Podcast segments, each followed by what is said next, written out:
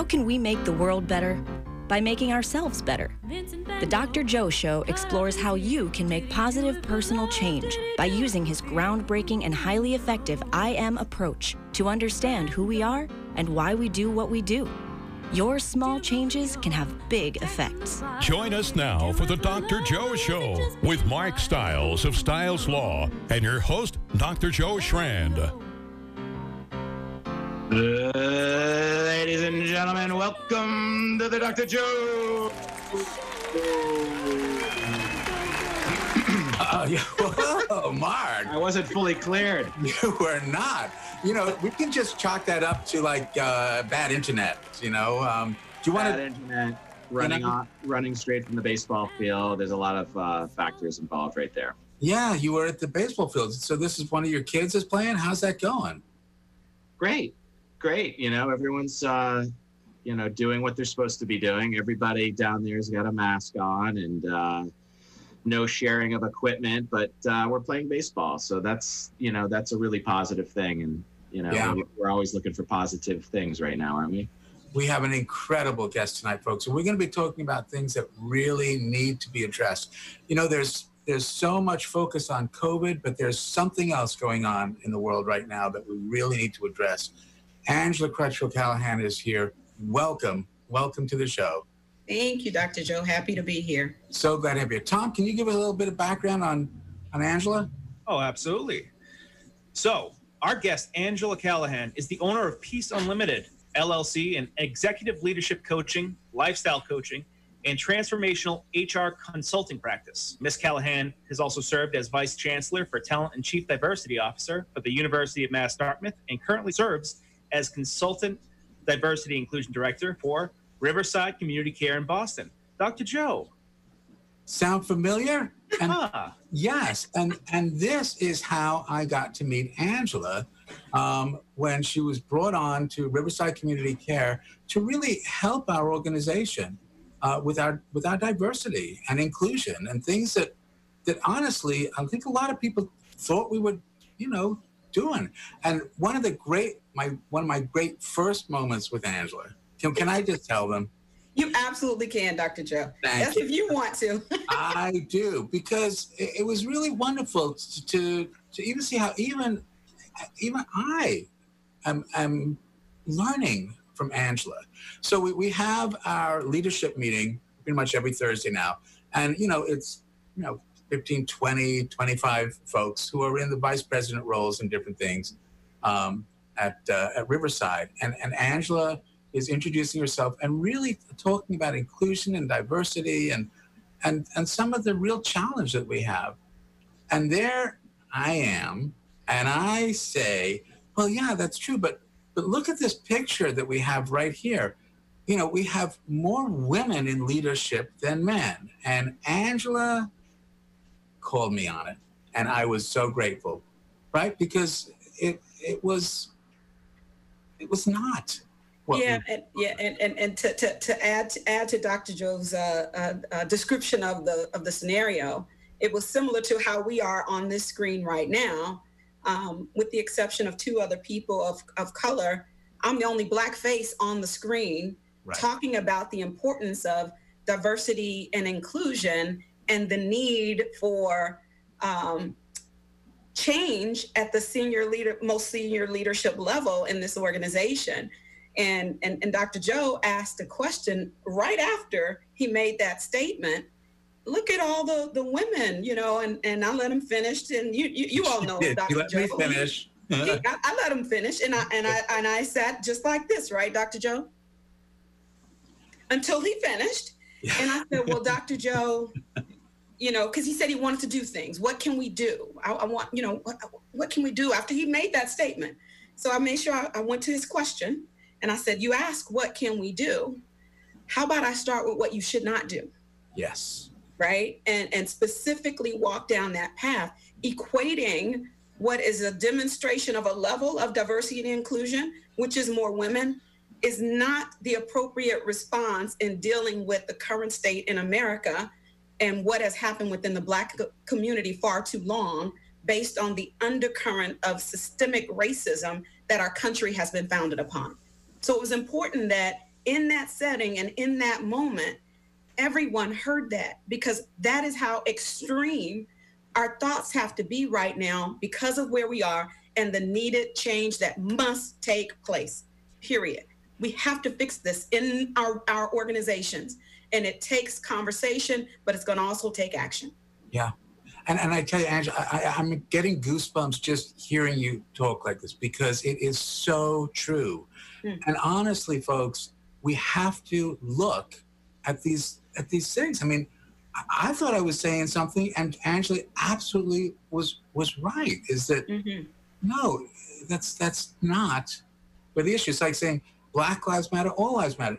Guys, it's it's it's happening right now. And the reason I really wanted Angela here tonight was not only to educate us and to help us learn about ourselves and what we can do, but also to recognize that I don't want this to be second page mm. of the paper. It, you know, it's going out George Floyd was happening was was front page and then COVID took over again. We cannot let this be dismissed. We can't we, we got to keep it in focus. Yes. That's what I wanted Angela here tonight. So. Dr. Joe, how did you feel on that call when Angela said that? You know what I said? I said, I'm so glad you're here. That's what I said. I'm so glad you're here. Mm-hmm. Because, yeah, he did. You know, be- because I, I, I need to hear that. I need to be educated. You know, we're we're at this point in our culture, and I mean, this is why you know what we Tom was introducing this as well uh, about you know the anger that's going on, the sense you know if if you're not if you're not on my side, I don't want to hear about it. Hmm.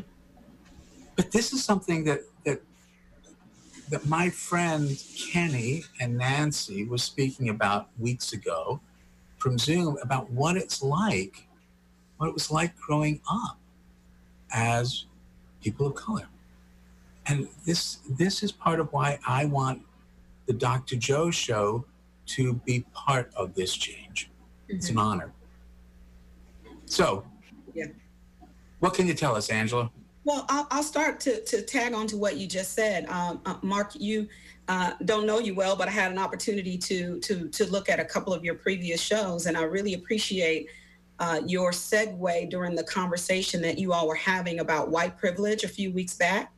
Um, how you, um, and I want to talk a little bit more about that as well, but this specific point that you transitioned back in that dialogue about uh, uh, Joe and, and, and Zoom and as kids back in the 70s, and you said it's been 50 plus some odd years, if I remember correctly. And, and, and, and why are we why are we not there yet? Um, we, we, we've, we've never been there. That's, that's the problem.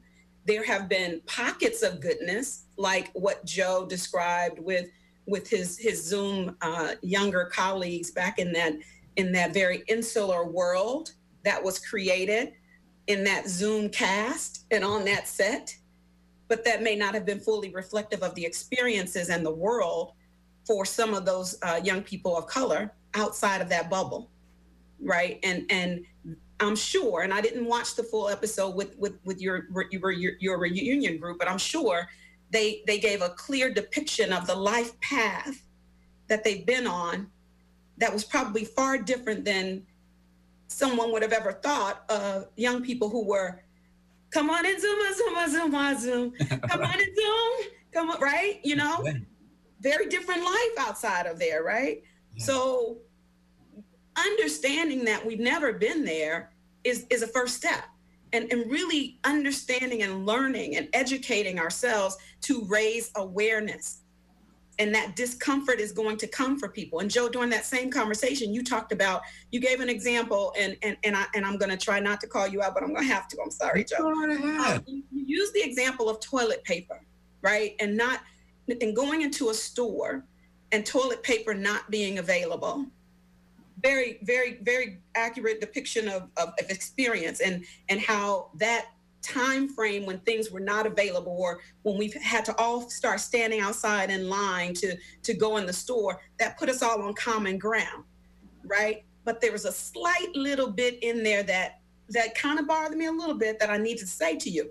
You know, you, it, it almost as you were going in a good place until it felt like you were equating the experience of not having access to the toilet paper to more of a, uh, a poverty experience, meaning, you know, as a white per- a person with white privilege, it's like we're the haves and you're the have-nots, and that's not always the, necessarily the case.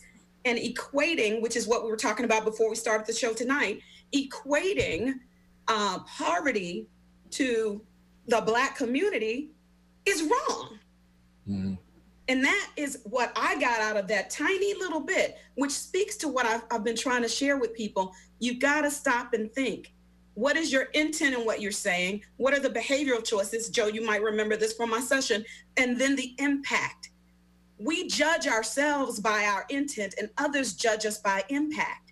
So you've got to go back and take the feedback and make different choices so that we can make sure that the impact we're trying to have. I got your point, Joe, because I'm a, I'm, I'm going to think, I'm going to think through it, but not everybody is going to always get your point. Right. So it's about really taking the time to think about what is my intent and what I'm saying, because our words have power. What am I trying to say here? And what behavioral choices should I make to ensure I'm going to have the right impact? Can you talk a little bit about how you got into this field in general and your your own pathway and story? Yeah, I, I ha- happy to share.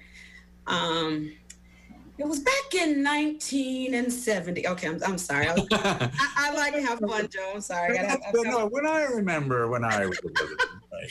So, you know, um, I, am originally from Memphis, Tennessee, born and raised in Memphis, Tennessee. Uh, and uh, that that literally is the start of my life and my experience and the setup for what I do right now. And every aspect of my journey along the way has equipped me to do the work that I do right now.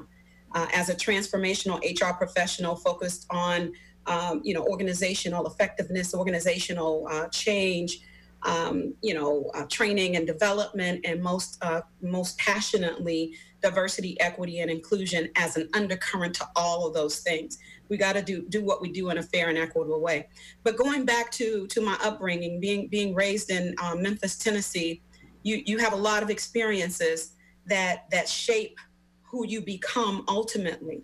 Uh, and, and and and if any of my old Mitchell High School friends who are watching this via live on Facebook, they will probably remember this scenario. One of the first experiences actually i'm going to go back before high school. I'm going to go all the way back to to my younger years growing up. You know again our our our, experiences and mine especially it it it effectively helps you to address these types of things that you deal with. So i remember growing up in memphis we would always go visit my grandmother. My grandmother uh, uh, uh, uh lived in tunica mississippi right Tunica, Mississippi at one point was known as one of the, uh, not one, the poorest county in the nation hmm. at one point. And uh, that's, you know, where my family is originally from down in that area. And we would always go visit. We, you know, we go, you know, uh, the summers, we spend summers there. We'd go, you know, visit on Friday night. That was a common practice for us driving down the highway in our station wagon, going to visit my grandmother. And the one thing I could never understand is why all of my black cousins attended the all black public high school and all of the white kids in Tunica attended a separate all white high school. I didn't get that. I, I wasn't processing that as a child, but it sticks out. It, it, it's been in my mind since then, clearly, because I'm far from the age that I was when I noticed that this was something that that that happened. And ultimately, the white students ended up going to a, a private school that was built just for the white students in Tunica, uh, Tunica, Mississippi. I, I didn't understand why my grandmother would go spend her days all all day and into the early evening at sometimes I'm sure you know caring for a white family didn't didn't get all of those things but those things have always been you know playing in my head and and, and seeing and knowing the experiences that that we have had as a culture and specifically even as a family. Uh, fast forward, we get to high school. I will never forget this day. This was a watershed moment for me, and it changed the trajectory of my life and my career path.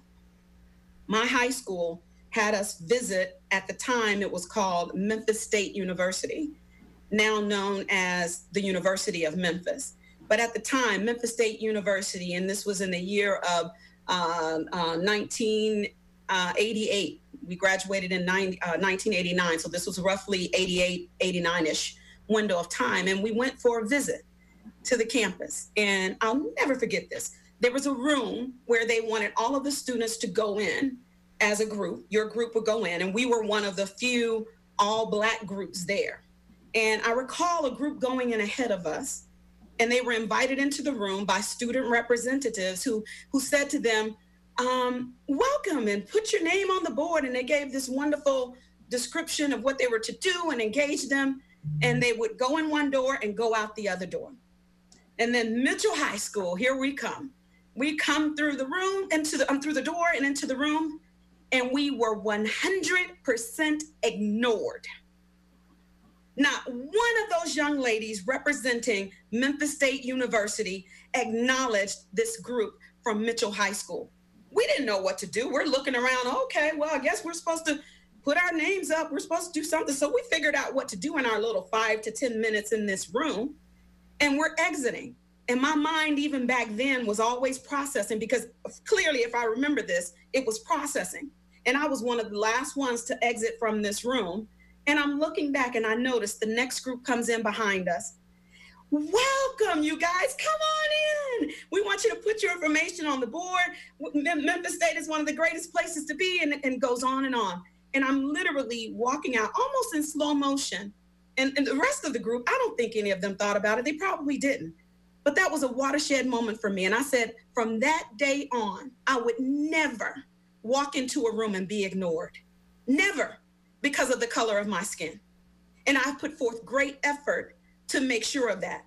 Let's fast forward even more. I made a decision after I, I, moved from Tennessee, moved to California, lived in California for, for 10 years.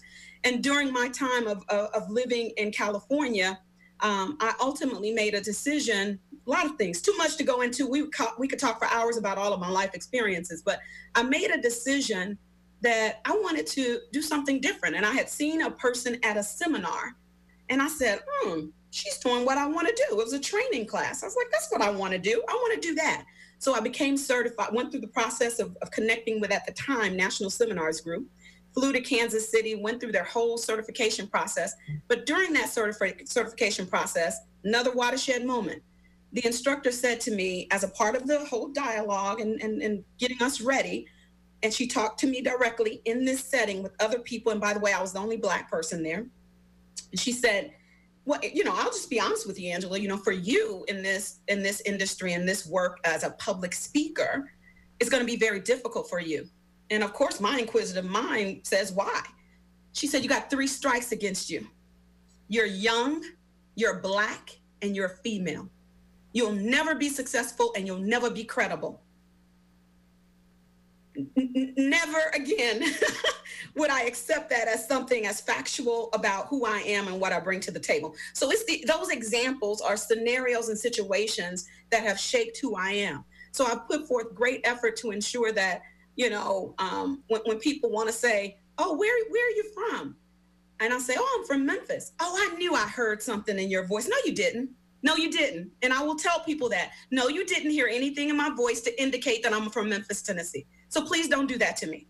Right? So you've got to find that for yourself to be able to to to effectively do whatever it is you are called to do in life. And I know I'm called to do what I do in in, in this life, and that's to drive impact and, and, and influence people.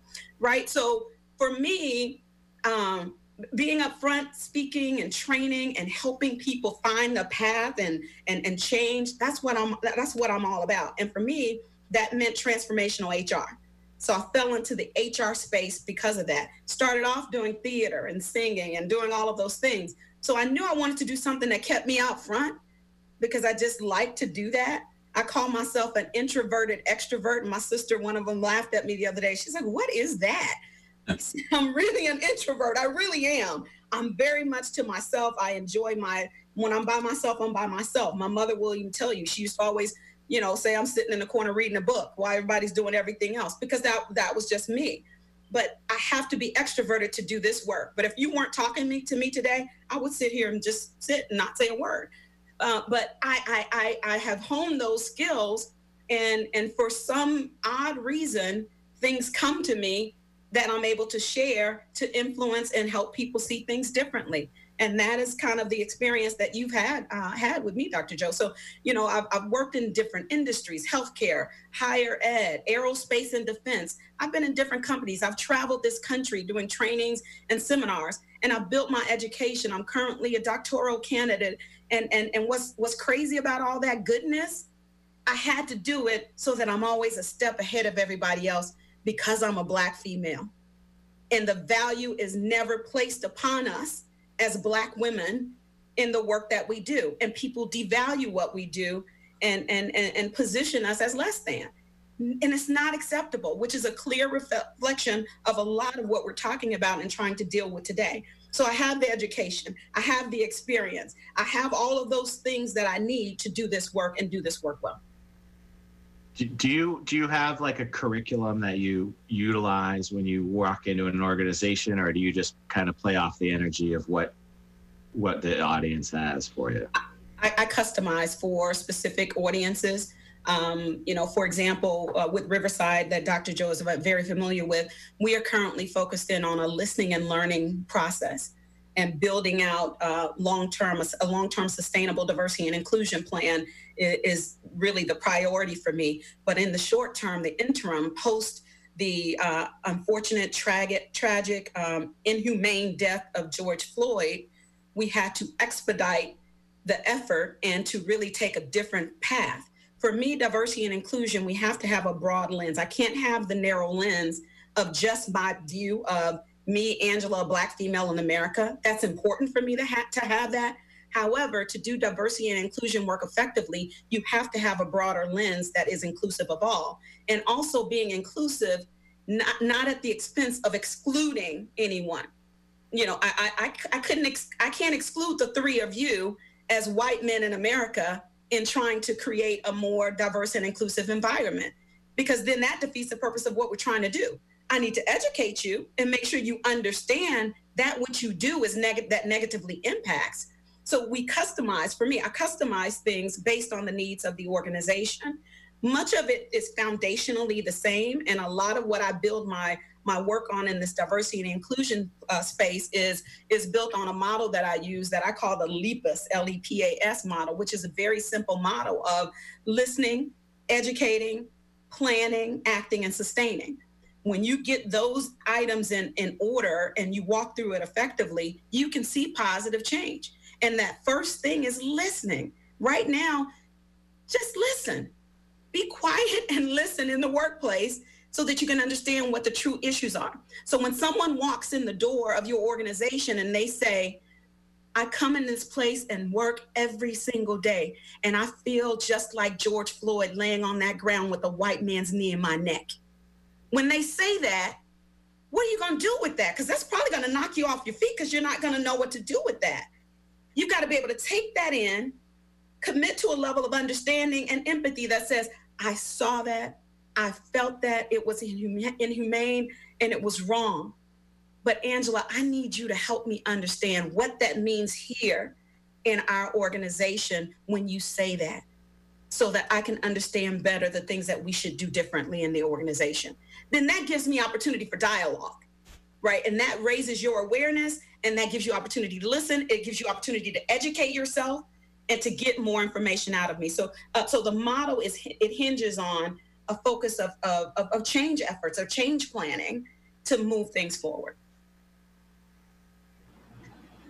And do you find that there are different sort of personality types or people some are responsive some are resistant some are in denial i mean how do you how do you yeah. In this yeah in this, in this current state um dr joe the main thing that i'm seeing is uh, a lot of um, discomfort a lot of guilt. I think that people are processing differently now than ever before because they are hearing what is being said. And, and the, the, the discomfort for many of them is they are they are not comfortable with embracing this undercurrent term that is truth about our country that many people are racist. And that's a heavy word for people to take in. To, to be called a racist, what is the first thing someone is going to say? I'm not a racist. Why would you call me that? So terms are important. So it's not about calling someone a racist, it's about calling out their behavior and giving the appropriate feedback so that they can make adjustments and changes. But you have to be open to that feedback. You have to know that there is truth to white privilege, that there is truth to microaggressions, that there is truth to racial profiling. There is truth to all of these things that show up as discriminatory practices that then funnel into injustices that we have seen for far too long. And that number one injustice on the list started many, many, many, many, many years ago with slavery. What we see at current state in the workplace with disparate treatment in the workplace. We see it with the microaggressions. We see it with the with the uh, unconscious bias. We see all of these things still alive and well today. I can't do anything when it comes to the, the reform and the changes needed in the justice system. I can't do anything with healthcare disparities. I don't plug and play in that space but I do plug and play with organizational redesign, organizational effectiveness, what we do in our businesses that should and could be done differently. That is important. And can you talk about microaggression? Because some people may not really understand what that is. You know that that that's always an interesting uh, uh, an interesting question because so many people um, demonstrate microaggressions literally day in and day out. And so it's kind of it's kind of funny to me when I hear people say, "Well, I don't exactly know what microaggressions. What is that all about?" Microaggressions are basically going to be those um, those uh, brief and commonplace uh, uh, um, daily verbal, behavioral, environmental things that we say that will negatively impact a person, creating hostility, uh, creating a derogatory experience for someone else. It could be something as simple as uh, you have a Latino person in the workplace, and and and you as a white male, you're having a conversation about going on vacation, and you make a statement. Well, you should be used to that that hot weather, right? You you're used to that kind of hot weather, and that person is sitting there saying, "What? And what does that mean? I was born in New York." you know, and, and, and, and equating certain things to certain populations of people and making them feel a certain way uh, by, by, saying those things that you say that are negative, uh, uh, prejudicial slights and insults towards an individual. And it happens all the time. So when you see people react, you know, I told you I did a little acting. So when you people, when you see people do something like I'm going to demonstrate, when you see this happen and you say something and they do, you, you got to know that that's a process that's happening in that moment. And if you don't do anything else but observe that, that gives you opportunity to pause and say, uh oh, okay, let me think. What did I just say? And how do I need to go back and, and, and say that differently?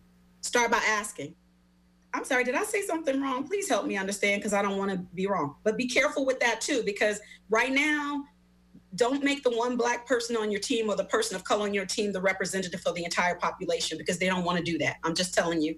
And if any of them are watching, they'll they'll note and tell you, yep, Angela, tell them stop doing that. Don't make me the spokesperson. However, you've got to find a way, Dr. Joe, all of us, to navigate those moments when they do happen. And if you see it with others, you got to say something.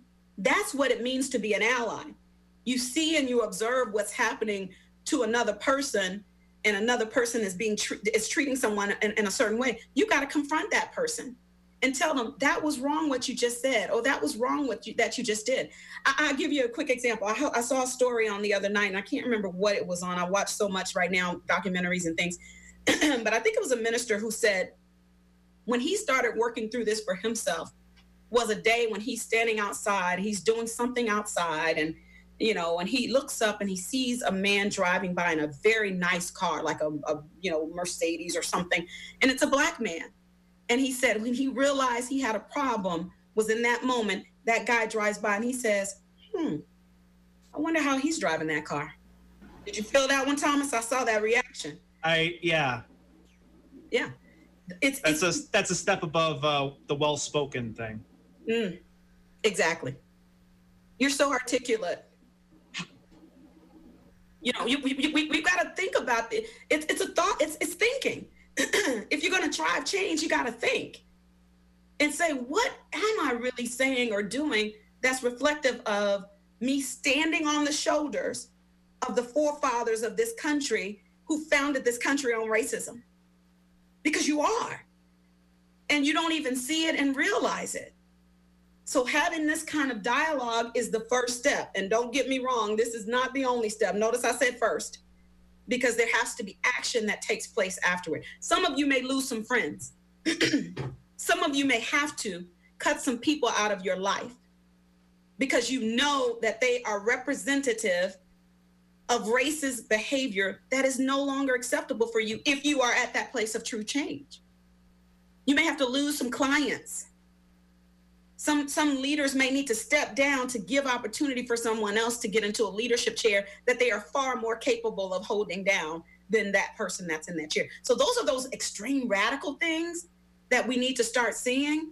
And we're seeing a little bit of it. But until we start seeing that, we're not going to see the necessary change to end racism in our organizations. And how do we manage the resistance to this? Because there is going to be resistance to this change. It, it, it is going to be resistance, and it's going to have to be, you know, as it comes. You got to be able to, to, to, to, to deal with it. You know, uh, if you have again you let's you know you're you're you're in a healthcare organization and you have you have uh, uh, uh, uh, patients who are let's say long in long-term care or whatever you or not even long-term care you have patients who who come in who are who are negative and nasty towards all the people of color who work there they need to get services somewhere else because you're taking a stance as an organization and saying that's not acceptable here it's not acceptable here now, will that require you? Will that would that look like a loss for you at times? Absolutely, but the long term gain is going to be so much more. It's going to be so much more for you because you'll get it right. And now, and now, don't get me wrong. Let me make this clear too, because I think a lot of people have have have taken what people are trying to help others understand over the years, and especially now. I am not saying that you know I'm going to put on my Oprah voice that that all the black people want to be in all the leadership roles. I'm not saying that, right? But I am saying that we've got to make sure that we are creating uh, true um, equitable processes in all that we're doing. If you're hiring people, make sure that you, are looking at all the managers are looking at all the resumes and not throwing out Shaquita Jackson because of her name. When Shaquita may have more experience, more education than than than than Dick Jones right? And Dick Jones gets the job, and Shaquita Jackson, she doesn't, and she has to go work as a clerk somewhere when she's management material. Right? So it's it's, it's a lot. This is a lot, you guys. It's a lot that needs to change in the workplace. A lot. Am I too much for you guys? I know. I know you guys. Are, this is you. This is your hour. Uh, so, uh, my question is: so where does our responsibility for those people that we're meant to cut off begin and end? Because I'm always worried about leaving people in a bubble, and I'm uh, I've been friends with people who, by by modern standards, I suppose would be racist. Who uh, it'd be, I suppose, more obvious for you, Angela, in dealing with them. But mm-hmm. you know, if it's just me and them in the room, uh, they'll they'll joke and then I'd say be polite in their dealings with people of other races. Mm-hmm. Uh, but subconsciously, they might not even know it, but still like support systemic racism, thinking like, well, they shouldn't be rioting, stuff like that. Uh, without without moderate voices around them, uh, what's the fate of them if we were to cut them out? Do we leave them with some sort of resources so that if they want to educate themselves, they will? Yeah, to, yeah. To Tom, you have to become the voice, mm-hmm. right? If you if you are educating yourself, you're taking in new. You know, I, have put together a whole packet of, of resources for people to leverage. You, you, if you are educating yourself, and if you are doing what I call the H E A R T change for this H A R D change that we're driving, and you are ready and you are in that seat of change and you are now the voice Mm. You got to be that voice. So when I say some of your friends may need to go, not after you give you know an opportunity to try and help them understand. You know, I, I think I think you're absolutely right. You know, cutting uh, cutting people off without at least giving some nuggets of gold to help them try and be better and try to change. I think that's you know important to do. But how long do you keep trying to do that? That's your choice. That's your call but you have to know that your communication of what is no longer tolerated is what you have to say to them. I, I, I you know what? If it's doctor between you and you and Dr. Joe, you know, let's say Dr. Joe regularly says certain disparate comments that are no longer acceptable for you. What are you going to say to Dr. Joe? Let's role play right now, Tom. What are you going to say to Dr. Joe? Uh, Dr. Joe, you're this pattern of vilification I think it's a little bit hypocritical uh, the way you've been been so gung ho with things like you know anti use of force, and yet now suddenly you're seeing people getting kidnapped, but in unmarked vans by plainclothes officers, and now it's well, they should behave. This weird about face is very strange, and I'm not a mind reader, but maybe a little bit telling. Mm. So I don't know, maybe take a look in the mirror. Yeah. So, so, so it's being able to do just that. How you can't control you, Dr. Joe. I've noticed you've said that a few times. I got to look up um, uh, at my notes on my screen. I've heard you say one. You influence where you talked about change. Yes. You can't change Dr. Joe, but you can give input and try and influence Dr. Joe to right. make a shift and make a change. It's about that influence that has to be core for you. And and I think until we can do that, we won't again see the needed change long term and the sustainable change. That's what's important. So Thomas was talking about um, the Black Lives Matter movement has has taken on um, a huge, huge uh, benefit to our culture, really. But we were talking about the actual organization that started in 2016, and we're wondering, you know, do you have to necessarily support the initial the, the initial understanding of and, and and the website right? The the the, the 501c3 the actual organization capital b black lives matter to support black lives. Or can you support black lives and not necessarily support all of what the initial intent of this not-for-profit organization that started supports Okay, so I think we probably need to have some clarification on, on, on certain things because what I'm familiar with as Black Lives Matter was founded in 2013, as I said, in response to uh, the the killing of uh, or the actual acquittal of the the person who killed Trayvon Martin, and the four I'm sorry, not four, three young ladies who started that are equating the work that they do and what they launched to um, they're equating it to what uh, how many people viewed the NAACP and are viewing it as a modern day movement from that perspective. And that is the lens that I come from when I understand and know and talk about Black Lives Matter to help people be able to dock it into a movement and an organization so that they are not finding creative ways to take offense to the statement that Black Lives Matter. Mm because that helps people, I think, understand that it's a movement. And of course, all lives matter. We all know that. But all lives, lives truly don't matter until all Black lives matter as well. You know, if we're, if truth be told, I heard one commentator say, you know, Black lives have never been full lives in America. Period. Let's just be real, right? And and when we acknowledge that and and, and deal with all of those undercurrents, that is the focus. And I think we lose focus when we get caught up in these sidebar conversations about things that do do not reflect that which was the origin of an organization such as Black Lives Matter and their intent, which is focused on intervening and, and, and addressing supremacy and, and, and, and violence inflicted upon uh, uh, the Black community uh, by the, the, the legal system. Literally, that is how they started this whole thing.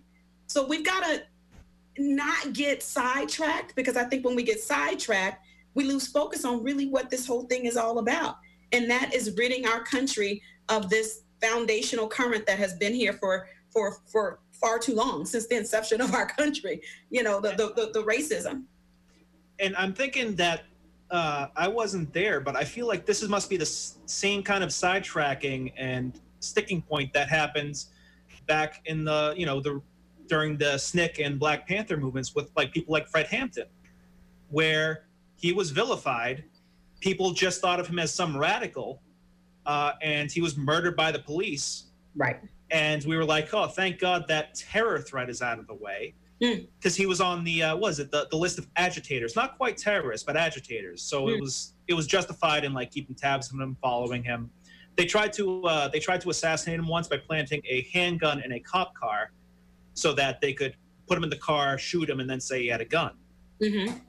Uh, and it So- was all okay because he was some leftist radical. Right. So so so Tom, you're you're describing it. You you literally just put it in the right in the right focus. Those sidebar things keep us from looking at that which is the real issue. And and and I I refuse, Dr. Joe, you said it earlier, to let this become the back back page story, page two. This has got to stay on page one. Right. It, it, it, can't be, oh, everybody, everybody had their their protest, everybody, you know, put on their shirts and talked about George Floyd. This is much bigger than George Floyd's death. This is about culture change that's sustainable and that's going to be long term, that ensures that all people are valued, that all people are treated the way that they should be treated. Someone said the other day, uh, made a comment that, you know, you know, uh, talking, it was a good conversation, but the person made a statement and they said, well, you know, black people just really want, you know, they just want a fighting chance. And I was offended by that. A fighting chance for what? What are you talking about? You're trying to say that I want to be equal to you? No, I want to be the black, beautiful woman that God designed me to be. I don't want to be in a melting pot. I want to be in a tossed salad. And when you eat a tossed salad, what do you taste? All the flavors of that salad, right? I want to be I want to be who I am and I want to be valued for who I am and respected for what I am and who I am and what I bring to the table. And we get sidetracked, which is another example of not focusing on the true issues. That has gone on far too long. Racist comments from our leaders far too long. We can go all the way back to the Nixon years where Nixon made a comment, and I'm not going to make this political, but I'm just going to make this one point where Nixon made a comment post, you know, legislation as it relates to interracial relationships, but he made a comment in a uh, in a, uh, uh, in a conversation about abortion, and he said there are only two reasons. He said there were only two reasons when abortion would be acceptable: when there was a an actual um, offense of some sort of sexual offense towards someone, or if it was an interracial couple. In this, it, this was in the 70s. Who says that's okay? Classy. Right? So, are we in a different place now? No. We, we are not. We are still. It might show up differently. It's like what do they say? Same uh, same sheet of music, same song, different sheet of music, or something like that. Whatever that statement is. And until people who do not look like me, who call themselves mainstream mainstream America, see that these are issues and are willing to make the true change, it's going to be the same. It cannot be that because a person has had an experience with one black person, now all black men are a certain thing or a certain way. That's wrong. Walking down the street and, and, and a black man passes a white woman and she clutches her purse. A man out in the in the park bird watching and confronts a woman who's doing something that's not appropriate and she goes into white fragility and picks up the phone and calls the police on the man. That man could have been dead in the park educated, solid, strong, professional man could have been dead in the park because she didn't want to put her dog on a leash. And suddenly she had fragility. Oh, Oh, come on, you guys. I, I, I just speak real. And I think, Dr. Joe, you wouldn't have invited me if you didn't, if you weren't ready for me. Oh, you know, it, it, it, it's important that we really speak the truth and deal with these issues. Otherwise, we're just going to continue to be in the same place in this country. No longer acceptable. And I think people have to be able to look at themselves. Yes. It is so much more important to be reflective than reflexive. And it is more important to wonder than to worry. Yes. And Absolutely. what that's what the I am is about. I mean, Angela, you know, the, the I am is saying we're all valuable. That's what everybody wants. Mm-hmm. And at every and any moment in time, you can remind someone of their value. That's right. Whenever you remind someone of their value, you increase your own value. Yes. Every friend was once a stranger. Mhm. We can have more friends. We can have a stronger group. We can have a nation, a culture, a world that works together. That's what we're about. Angela, we've got a few minutes left. The, the IM has two rules. You know, Go how ahead, we go get ahead, there? Go say one quick thing how we get there? It's really embracing what's known as, well, let me ask you all, do you all know the golden rule? What's the golden rule? Do unto others. to others. as As You would want them. You would have you done unto you. Do you? unto you. You're in that equation. Take yourself out of the equation and it becomes the platinum rule. Do unto others as they want done unto them. That means I'm considerate of you and I'm considerate of all and less focused on me. Look out for me. That's important to do, but be considerate of all. And then we can see some positive change that happens in this country. The country. platinum rule. Yes. So, Angela, the, the IM has two rules. Small changes have big effects. Absolutely. Everything interconnects. What small change can you recommend to our listening audience that so they can move us closer to what we really need to do? Um, in, in the words of Beyonce, listen. you gotta listen. It's time to really, really stop stop trying to solution set when someone is trying to share with you what the concerns are. Stop trying to defend yourself in the posture of, you know, someone saying to you, you've done this, you've done that, or these things need to change. Well, I donated to the NAACP. I've I've done this and I've I don't care about that. I don't need to hear that. I need you to hear me and understand what I'm trying to help you see to to drive change. So listen, listen and educate yourself. We have the internet, the world right at our fingertips. We got these little wonderful little keyboards. Take that keyboard and Google search. What is white privilege? Yeah. What is micro, micro microaggressions? So I don't have to keep asking Angela. What what does it mean to to uh, you know racial profile? What have I done that I can do differently? So, Angela, the second rule you control no one, you influence everyone. You've got a few seconds. I'm sorry. Yes. What kind of influence do you want to be? I, I, I I want everything I say and everything I do to have positive impact on people and drive positive change in their lives. But they have to do the work. I'm just here to help. Love it. Angela, thank you so much for coming here tonight. Thank so you so grateful. I Folks, appreciate the invitation, Dr. Joe. we'll be back next week with the Dr. Joe Show. Tom, Mark, good night. Go, go, go, go, go.